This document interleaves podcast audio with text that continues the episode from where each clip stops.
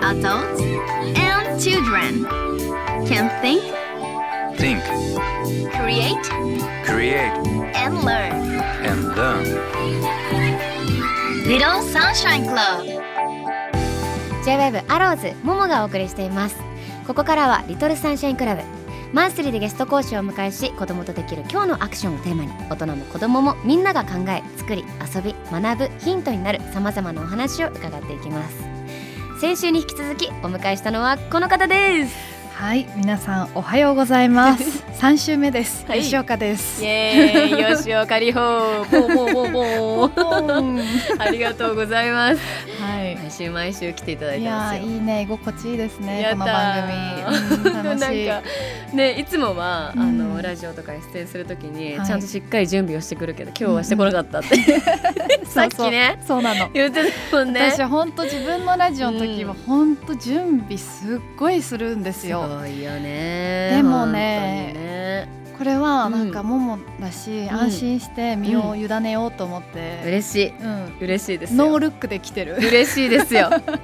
嬉しいよ本当にね。そんなプライベートでもねはい。えーお友達でもありますよ、はい。吉岡里帆さんにお越しいただいて今日は「作る」についてお話を伺います作るといえば、うん。映画「アイスクリームフィーバー」おととい7月14日から公開になりました。おめでとうございます。ありがとうございます。嬉しい。かねあっという間ですね。だから我々出会いのうん。そうです。まさかの。まさかの出会いですよ、私、うん。ほんとなんかあんな一瞬しかさあの時は共演してる時間短いじゃん。なんなら後藤さんん。ジャルジャルの後藤さんがさ、うんなんかうん。アドリブしてるのをももが笑ってるっていう映像でなんかそう。止まってるもん、そう。もう本当に一瞬もうなんならもう共演してなかったんじゃないかくらい 本当にもう一瞬。本当にね。私こんな仲良くなってから、なんかあの改めて同じシーン撮ったらあんな感じにならなかっただろうなって思う。ね、うん。まあでも逆に、うん、逆に良かった本当にそういう本当に。知らない人同士だったし、知らない人同士のうん。あの役をね、うん。お互いね、はい。演じてたのでまあ、そんな映画でも共演させて、共演というか本当にねちょろっとあのさせていただきましたが、うん。アイスクリームフィーバー、えー監督さんはアートディレクターの千原哲也さん。このコーナーにもね来ていただきました。以前映画を作ることにねもう情熱を持っているって話をその時もねしてくれて、そうそうそう。もうびっくりだ。こんな縁がつながる、てかやっぱ千原さんのうん。パワーなのか、うん。千原さんきっかけでいろんなねなんか出会い私自身もしてるんですけども、はい。まあそんな千原さんの作った映画にえー出演されています。はい。主演です吉岡里帆。はい。はい。結構ね今回の映画は主私はまあ一応主演っていう形なんですけど本当群像劇で、うん。キャストが本当に素敵でうん。本浦セリナちゃんうん。歌羽うんちゃん。水曜日のカンパネラですね、あと松本まりかさん。南琴奈ちゃんなどなど、本当にこう多彩な方たちが出演されてますね。だから服部さんとかねマカロニ鉛筆の。ねジャルジャルの後藤さんもそうですけど、うん。結構普段あんまりこう芝居されてるイメージがない人も出てらっしゃるんで、割とこうファッショナブルなアート性の高い映画なんで結構映画好きな人以外にも見ていただきたいなってすごい思ってますね。うんねなんかすごいなんかね不思不思議な映画というかまあ本当になんかストーリーがあって、うん。まあ、映画っぽい映画というより本当になんかもういろんな人に見てほしいというか、いろんな人が見て楽しめるような感じの作品。作品って感じですね、うん。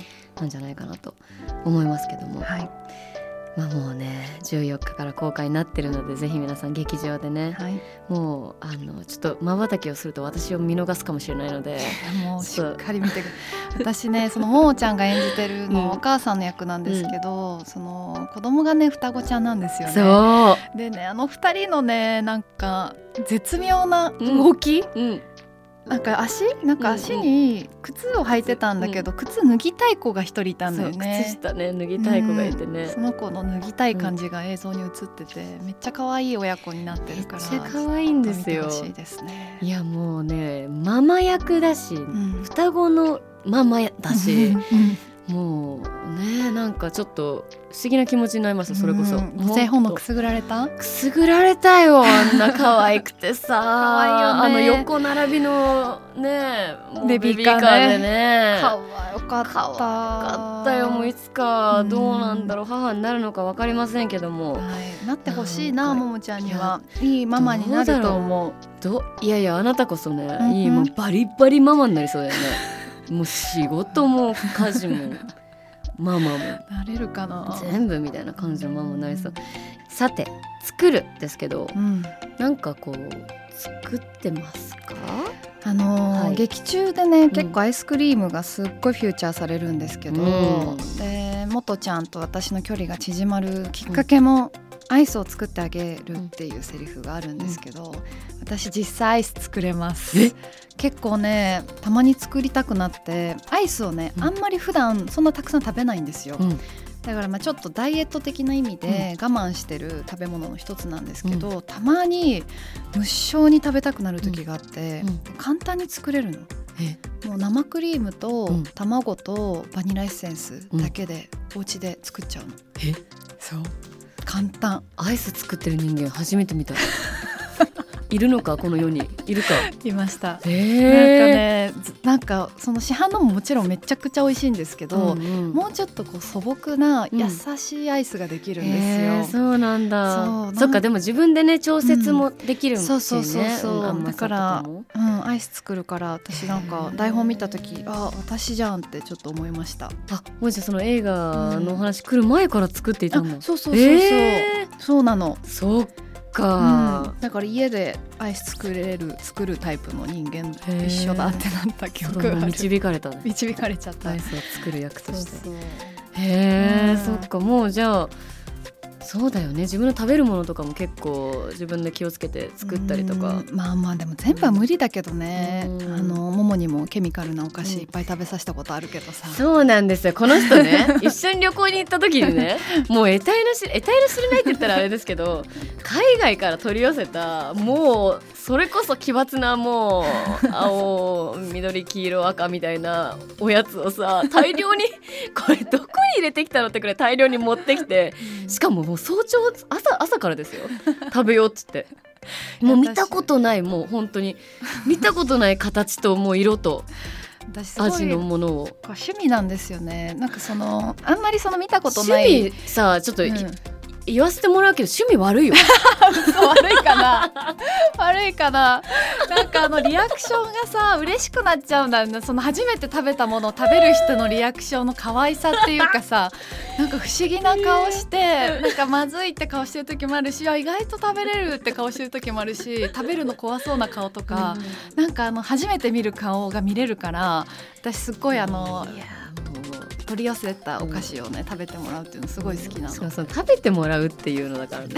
もうさそれで私朝から食べてさ、うん。もうほんとすごい顔してたよね。すっごい顔してたよそれをムービーに撮ってさ後から送ってきてさ。いい顔してた。めっちゃ可愛いってなったもんいやーねまあそんなね、楽しい旅の思い出もありますけども、はい。まあこれからもね、うん。いろんな思い出作りたいですね。いや作りましょうよ。いっぱい作っていろんな作品にも出演していただいてそれもねはい。作っていただいて、作っていきますこれからも。これからも。うん。ももちゃんもね新しい曲いっぱい作ってはい。